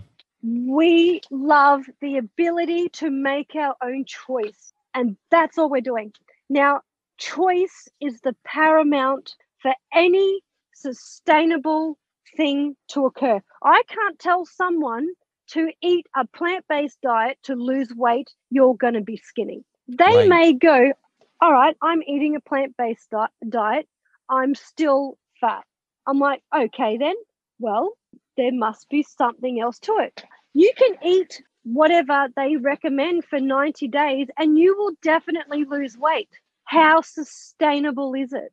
Mm, right. The most sustainable thing we've got to do is simplicity, and it's to slow down, get out of the rat race. The matrix they talk about, you know, everyone's in a job nine to five fucking paying bills, running around for kids in every goddamn sport known to humankind, paying off their house, living in a shit ton of debt, keeping up with the Joneses, buying all the societal shit that they think is important. Ben and I decided together we let go of all materialistic stuff. We let go of all preconceived ideas. We let go of the conditioning of society. Now, I'm going to be pushing people triggering people going, she's a, this chick's crazy. And you know what? I am. I mm. am crazy. I mean, you're in a um, tent, but, but yes, keep going. Yes. You're a mother in a tent. What, with three children waiting to get our caravan. But what's more crazy than living, thinking, and living in a space where I think my husband's going to die? That's crazier because oh, I'm not a good mother. Oh, interesting. I can't I can't sit here and ponder every day I wake up is today the day my husband dies? Is today the day that my children don't have a father? Is today the day I now have to plan the funeral? Is today the day that I'm going to look at my husband for the last time? Is today the day, the last time that's the last word I get to say to him? Is today the last day? I am refusing to think that way because that harmed, harmed my ability to live life happy. And ultimately, we just want love, peace, and harmony, right? And happiness. Yeah. I had to filter what would make me happy. And when I got shown the fifth dimensional inner heart space, I suppose, as the point of creation, I decided that moment my point of creation was I'm not going to accept that. And I'm choosing to create life with my husband and family like it doesn't exist. Wow. Hey, I want to ask you something about that very specifically because, you know, um, when, when I was studying acting in college, uh, one of the things that I had a teacher talk about was that when you are doing a scene with someone, you're supposed to live in the present. And what happens is you're never going to be 100% there. Like when you're doing yep. a scene, you're going to you're going to start getting in your head and and it's a reality and the second you start accepting that you might get in your head, all you then need to do as opposed to resisting getting in your head is just look for the thing to get you back to presence. So here's what I yep. wonder with this. Even yep. though you love cancer, and even though you're there and coming from a higher vibration, I I would just go and again this this just might might might be rational Greg coming in here going like how does this work? Like I would imagine there are times when you're like I love this I love it I love you I love everything going on love love love and then the voice creeps in like and what if the love's not there? In that case how do you navigate that so that is as loved completely squashed the voice? Or how do you do you forgive yourself? Like what do you do with the doubt if and when it shows up like you just said? Excellent question because i actually have a tangible response for that. It's called stage 5 carer's guide to thriving cancer. When i found myself in that moment of doubt when stage 4 hit and i went wow he's going to die now. Fuck. 2 days later I found myself with a pen and a computer and I went through the emotion of that doubt. I acknowledged it. I sat there and I wrote it all down. It poured out of my heart. I cried while I wrote that book. I went through the doubt. I went through the hate. I went through the anger and I poured it into the book and put myself in the reader perspective because all I wanted and wished I had someone that made me feel heard and nurtured. And I accepted the doubt and I went, okay, this is what's going to happen. So I put it into words because understanding energy, it needed to be released. It physically had to come out. You can't ignore it. It just, otherwise, I would end up with fucking cancer myself from suppressing the tornado, right? Right. So, right. My, so my energy and when people read the words of stage five, you will see the pain I was in. You will see the suffering I incurred in that moment. You will experience how I transcended it in that moment to then, at the end of seven days, it took me to release this energy. It took me a week to comprehend and bring that doubt back to a love centered space because it was profound. And in writing, in writing all of that, I found myself loving also the doubt. I found myself loving the the the fear actually triggered I need to know more here. And I was like, this love stuff just is a bit too much for me. yeah. Um, and and I was like, what do you mean love? But what I found was clarity. Clarity actually disintegrates fear. Oh, that like, is a new reframe. Do you think clarity and love are of the same frequency or even synonymous? Like what how does it relate to love? Clarity. Clarity I find is in my own personal experience, clarity linked an understanding of calmness in by mm. turn is love. Oh, whoa, whoa. This is cool stuff. Wow. Wow, wow, wow, wow, wow. Wait a sec. This is so cool, Kristie. Okay. So wait a minute. You wrote this book, Healing Cancer, or Healing Life with Cancer, with you co-authored it with your husband Ben. Um, Yeah. you also have Adapt and Overcome the Defiant Victim. Um, and then is is this the one you channeled the the Carer's Guide to Thriving Cancer Diagnosis Stage Five? Is that the one we were just talking about? That's the one I channeled. Yep. Wow, Yeah, wow, wow, wow, wow, I cha- I channeled the whole lot of that one. That's awesome. What are people gonna like get from? I mean, wh- where should people start with your books? Like, how do people go through the Kristie Huggins trilogy? Uh, you go to energycenter.com. yeah. Oh, Uh, but I, I mean, how did it like? What order should they go in? Like, is this like Star Wars where you start with episode? So here's the thing. or- Right. So you start with actually when I wrote that book as a therapy tool, because I wrote that book in stage five, I wrote that book in the moment. And I realized at the end of it, just recently, when Ben's book, Healing Life with Cancer, was actually why we're doing the book tour. And when I wrote this one, we then went, our, to, our book tour is called Healing Life with Cancer Stage Five. I went, holy shit, hun, they just sequeled themselves. So now we're going to sell them as a pair. Oh, yeah, would it go sounds like it. You should. I would. now, here's the thing: the trilogy. How you would go about it is you would get Ben's book first, Healing Life with Cancer, because if someone has cancer, if they're the one with the actual diagnosis, I would buy Ben's book. Got it. If you're if you're the carer or the loved one who doesn't have it, you would buy my book. And here's the funny part: you would then give my book to the person who has the cancer. You would then give the book who the person who had the cancer to the carer because they actually coincide as a unity together. Interesting. Interesting. We didn't we didn't know it at the time. we didn't know it at the time. We just did it and we're like, "Oh my god, it's one of the same." Holy shit. That's so interesting. Um Yeah. Wait, do, so so to get back to something earlier, does your do your repressed emotions actually cause the wind in the sky? suppression of emotions that are unexpressed and internalized and will then start to cause a chemical of acidosis within the body which is a buildup of you know um, chemicals which can start to disintegrate the cellular structure of a human so unexpressed emotions can cause or cause disease and illness they must be expressed so unexpressed anger unexpressed fear, sa- sadness, hurt, or guilt, anything that isn't expressed emotionally as well or energetically, yes, it can cause illness and disease. But okay, so so wait, you are speaking metaphorically because I'm wondering how much of a shaman you are. Though you might actually. Shaman. Yeah. Oh, shaman. Shaman. I haven't heard anyone call me that before. That's pretty cool.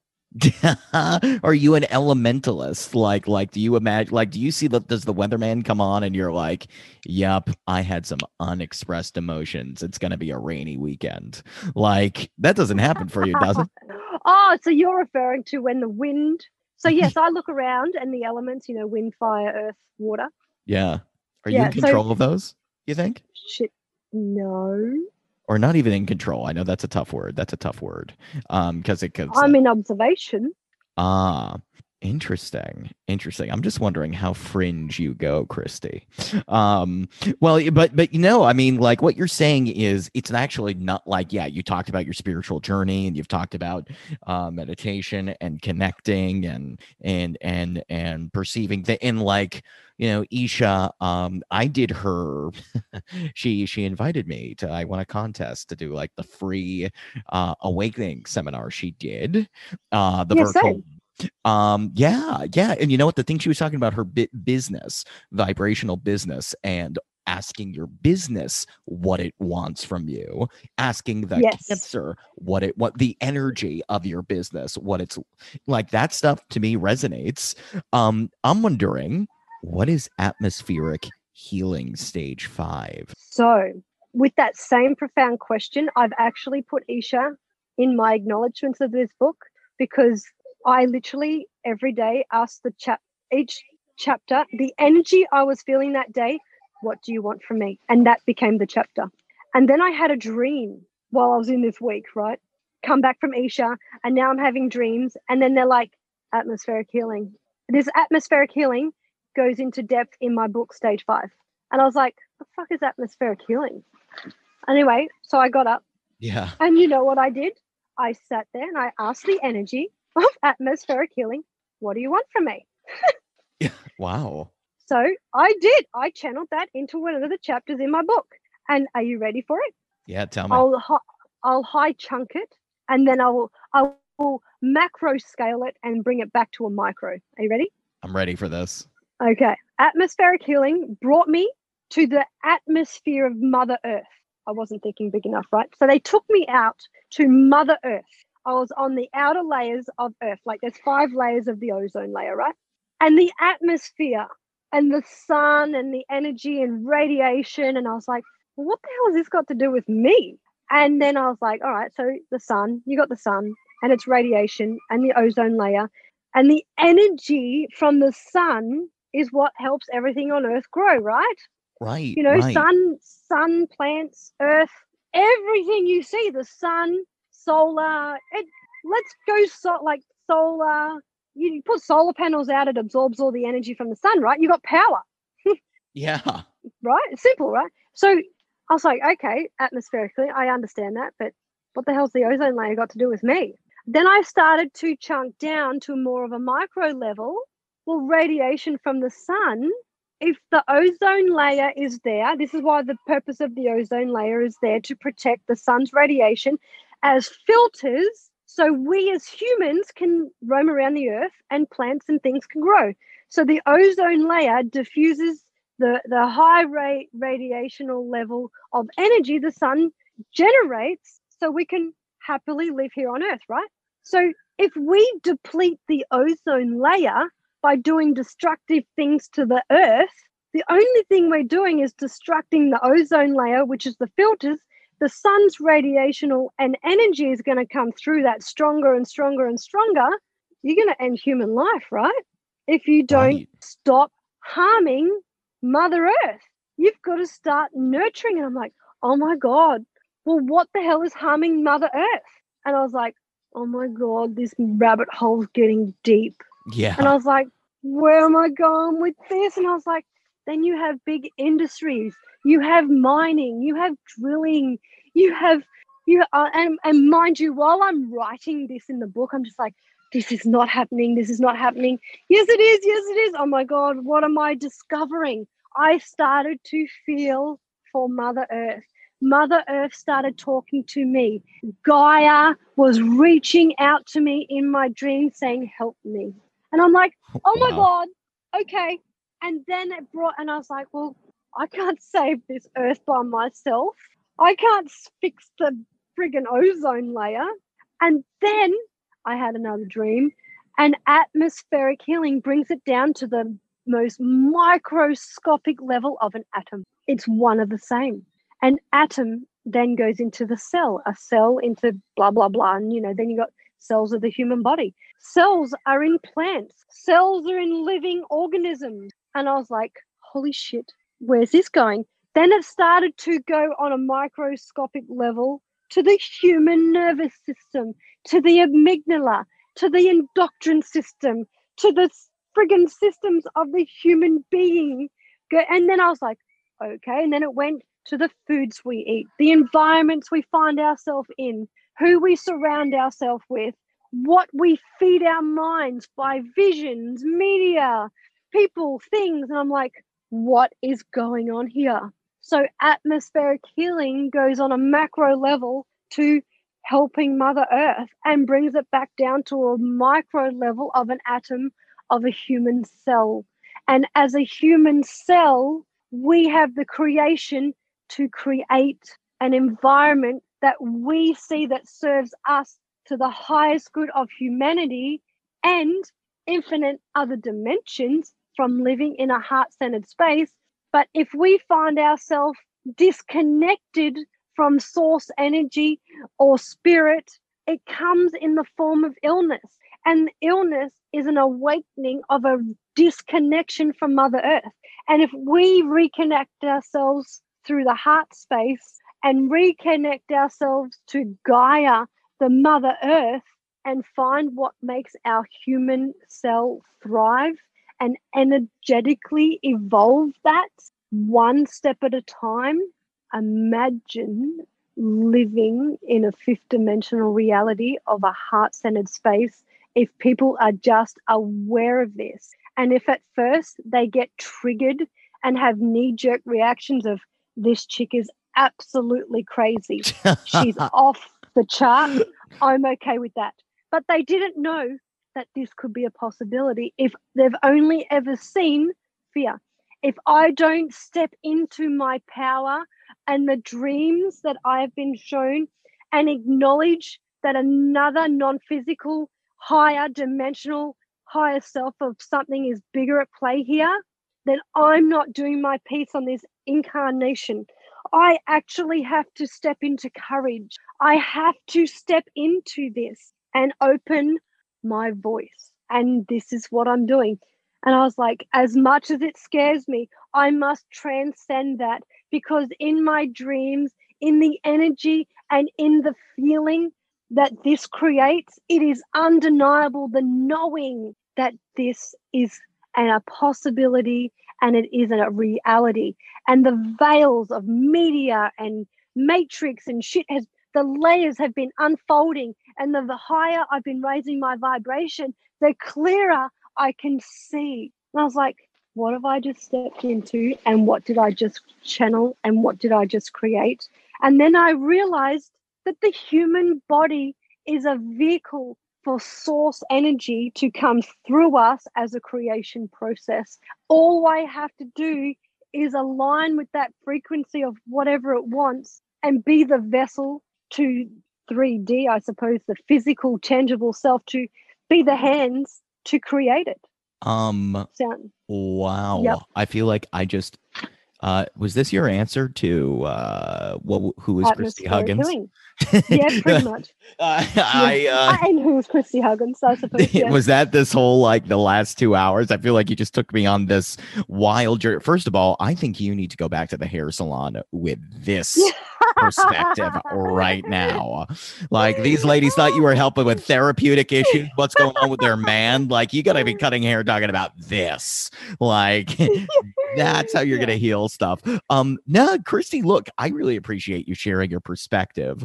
Um, this was pretty this was a lot. I feel like I'm gonna have to listen to this again because like either unconsciously you were just taking me through trance processes or not, or you just are having unconscious competence and you know you you you are so good at you know skilled at this that uh you know I I don't know. I feel like I transformed. I was enlightened. I I felt emotional. I felt love. Um, I, I think it's awesome what you're doing. And is the best way I, I know your books are available on Amazon. Um, where else can people find your information? You mentioned your website earlier, right? NRG Center spelled R E dot com. The NRG Center. Right. Um, but what where else uh can people learn about your work and everything going on with you?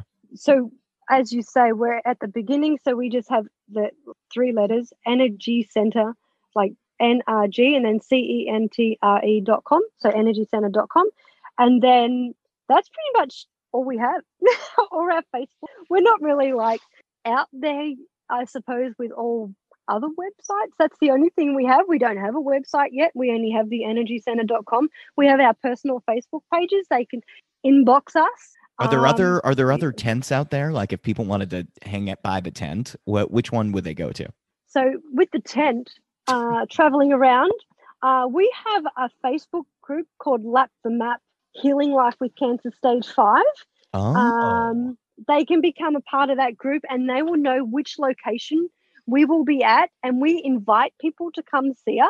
Um, are we people are hanging out with you in the tent? People are coming in the tent. Yeah, so here's what's going to happen with the tent. Are you ready? Yeah. Well, because when you understand, and I'm still learning how to understand energy. Actually, there's not even a thing of learning. I'm embracing the understanding of energy. So I channeled the energy of a fifth. Like I was like, well, you know, I want to live in a fifth wheeler. I want to have a big truck. And I was like, so hang on a minute. If we can just channel the and, and ask the energy what it wants, I've started adapting this to everything in my life. What does the energy like? Have you heard of Dodge Ram? Like the company Dodge Ram? Yeah. So I've actually asked Dodge Ram, the vehicle, what it wants and what frequency and vibration I need to be at to manifest that in my life. So it told me this is going to sound okay. Here's where the loopy shit's going to start sounding funny. that now's it's going to start. Okay, keep going. Okay. So the loopy shit is I asked the energy of the Dodge Ram what it wanted and I wrote it down. I put myself into the metal, the seats, and became the energy of the Dodge Ram.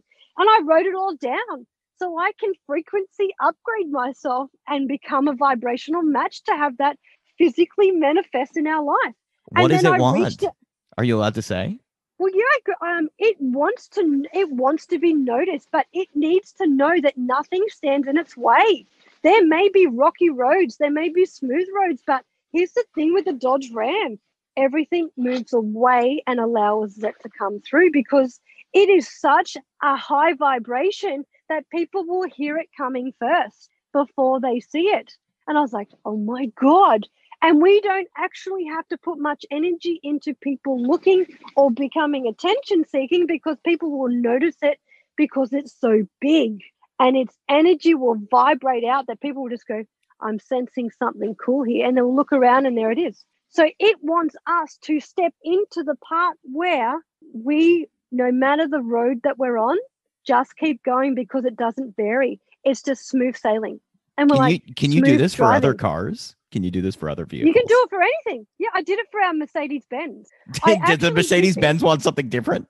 Yeah, so I channeled. I like we needed to work with Isha one on one, right? So we needed to manifest um, some money, and we was I was like, okay, I was selling the Mercedes, like we were selling the Mercedes Benz for some for some money, and this is real life. This actually happened, um, and we put it on the the Facebook site to sell it, and nothing was happening.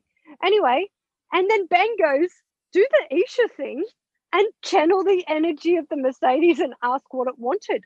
I told Isha of this story, by the way. So I did. I went, oh my God, I feel like an idiot. So what I did, I went outside.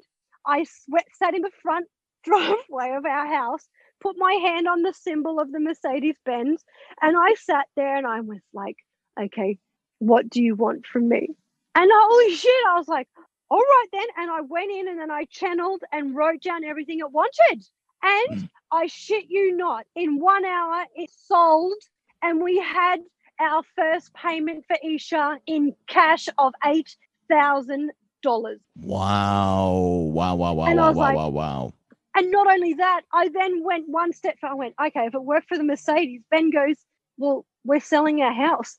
Kristie, do the thing with the house. And I went, let's channel the energy of what the house wants. So we did. We sold it a week later. That is And I was like, fascinating. Oh. And then I was like, oh my God, this is insane. All right. So now what? Let's channel the energy. And we're like, okay, well, why don't we do some sponsorship? So we're reaching out to, we reached out to Dodge Ram to spon- help sponsor us because these are like 112 112,000 Australian dollars to buy, right? So I was like, well, money's just frequency and a vibration as well. So if we can match the vibration of that, the and you know, money's an uh, an elect, you know, energy transfer, which we're being shown all this being in origin activate. This is all origin activation, right? Where I'm new to this, like anybody else, I'm just implementing. And I was like, this is really cool. So then I decided to ask the energy of the fifth wheeler what it wanted. Like we asked our trip, our book tour, what this is the energy of healing life with cancer stage five book tour. What do you want from us? So it told us, and we're like, holy shit. So now I'm just embracing everything that's coming through and I'm writing all this down. Mind you, that'll be just FYI, this will be book number four. um, we don't know what we're going to call it, but everything I've been doing, I'm writing down. And then as it manifests, I'm like, this is crazy. I'm laughing at myself. Wow. This is that people should bring you to car dealerships. I know Ben's like, I like actually funny that we had a when you say car dealerships, we had a mechanic, right? There was we had a um a Toyota Prado, we still do. And then Ben's like, we had it in the mechanics for like a month, and the mechanic couldn't find it, couldn't find what was wrong with our car. And then Wow. Ben's like, why don't you ask the energy of the car what's wrong with it? I was like, okay, I'm gonna. It didn't just. I I asked the energy of the car what it wanted. It didn't just tell me what it wanted. It showed me the piece that was wrong with it. So I took this information to the mechanic, and I I really did this. I know this is crazy. This is ridiculous, but I did it. I went to the mechanic. I said to I said to him, I won't say his name. I said to blah blah. I said, "Are you open to dreams?" I was trying to think about the most non-crazy, ridiculous way of saying what just happened to him. And I said, "This is how I could probably relate it to." I said, "I had a dream, and are you open to dreams?" I said, "I don't know mechanical cars, mind you, I don't." I said, "But in my dream, it showed me this piece of the of the engine, and I had a tangible photo because I got on Google after this to try and find a mechanical piece that the vision was so profound in my mind. I was like, I don't know engines, but I know what I saw. If I went to a mechanic and explained what I saw with this picture, maybe it could understand. So I took this picture and I took it to the mechanic and I said, This is what it showed my mind you, I didn't tell my channel the energy. I just said, This is what my dream showed me. And he laughed at me like a dickhead. And he goes, It's not that. He goes, I don't know what it is, but it's not that. Because I've spent a month on this and can't find anything. You can't just have a dream and then there's be that. I was like, Oh shit, I'm sorry. I realized I may have upset his intelligence somehow.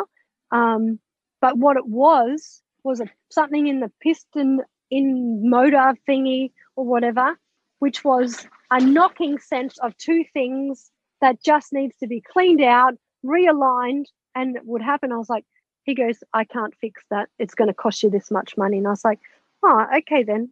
So we just left the car as it is. We now know what's wrong with it. There's nothing wrong with it. And spiritually, it was just a tapping sound, which was spirit knocking at our door, going, I was like, oh my God, this is just ridiculous. I sound like a crazy person. And then, like, Um, yeah. and I did. I took it to mechanic, and I realized that my excitement isn't openly received. so I've kept it to my. This is the first time I'm really openly speaking about this stuff, by the way. And thank you for embracing this. And Ben's like, you need to tell everyone about this stuff. And I was like, they just need to do origin activation, really, because I'm learning how to harness my energy and bring it down because I'm so far up with the fairies, so to speak, that Isha is helping me ground my energy um, and experience because some profound things are happening. But like you say, how does a person, a human, do this and experience this and create this? And, you know, because our realities are real and they are. They are very real. And we have to acknowledge that with grounding. We have to. We have to ground it. And that's where the magic happens. Oh. So Wow. Wow. Wow. This is no, I mean, yeah, I, I feel like this is um this has been profound uh in many ways. Again, I'm gonna have to re-listen to this to like soak it all in. uh you looped me, you looped me good. Um yeah. N-R-G C-E-N-T-R-E. That's energy center dot com check out kristie huggins we're going to link to all your stuff healing life with cancer uh we we've got you know the the full trilogy of books that we're going to link to. Uh, i'm very curious to know what you do next. Um i think you should be on the the american podcast uh car talk uh or, or the radio show car talk. And, and they should just like send problems to you and you should see what ha- like you'll be the edgar cayce of channeling car issues. Like that should be your thing. Um yeah i i'd love to see that. Kristie no thank you so much for coming on. You you were fantastic. Um you know what? I mean uh you you went from formless to form back to back to uh formlessness i feel like do you feel that way Yeah, and here's the, and now we're in the form stage again, I suppose, because now we're touring and Yeah. sharing and expressing and putting it into the form of seminars and traveling and book tours. So you're right. That's So go and see her. Go and see her. Oh, good. well, look, I was going to say, you. of course, and go visit her in the tent. If you see a tent out there, Kristie might be in there, but make sure you join her Facebook group first to make so it you know it is her. just in case. Um, yeah, Yeah. Kristie, no, thank you, thank you so much for coming on. I really appreciate it. Well, thank you so much for having me. And um, yeah, I appreciate it. And thank you for letting me share everything and your amazingness and your openness to this kind of thing because more people like you being open to hearing things like this is what changes the world. So thank you. Of course.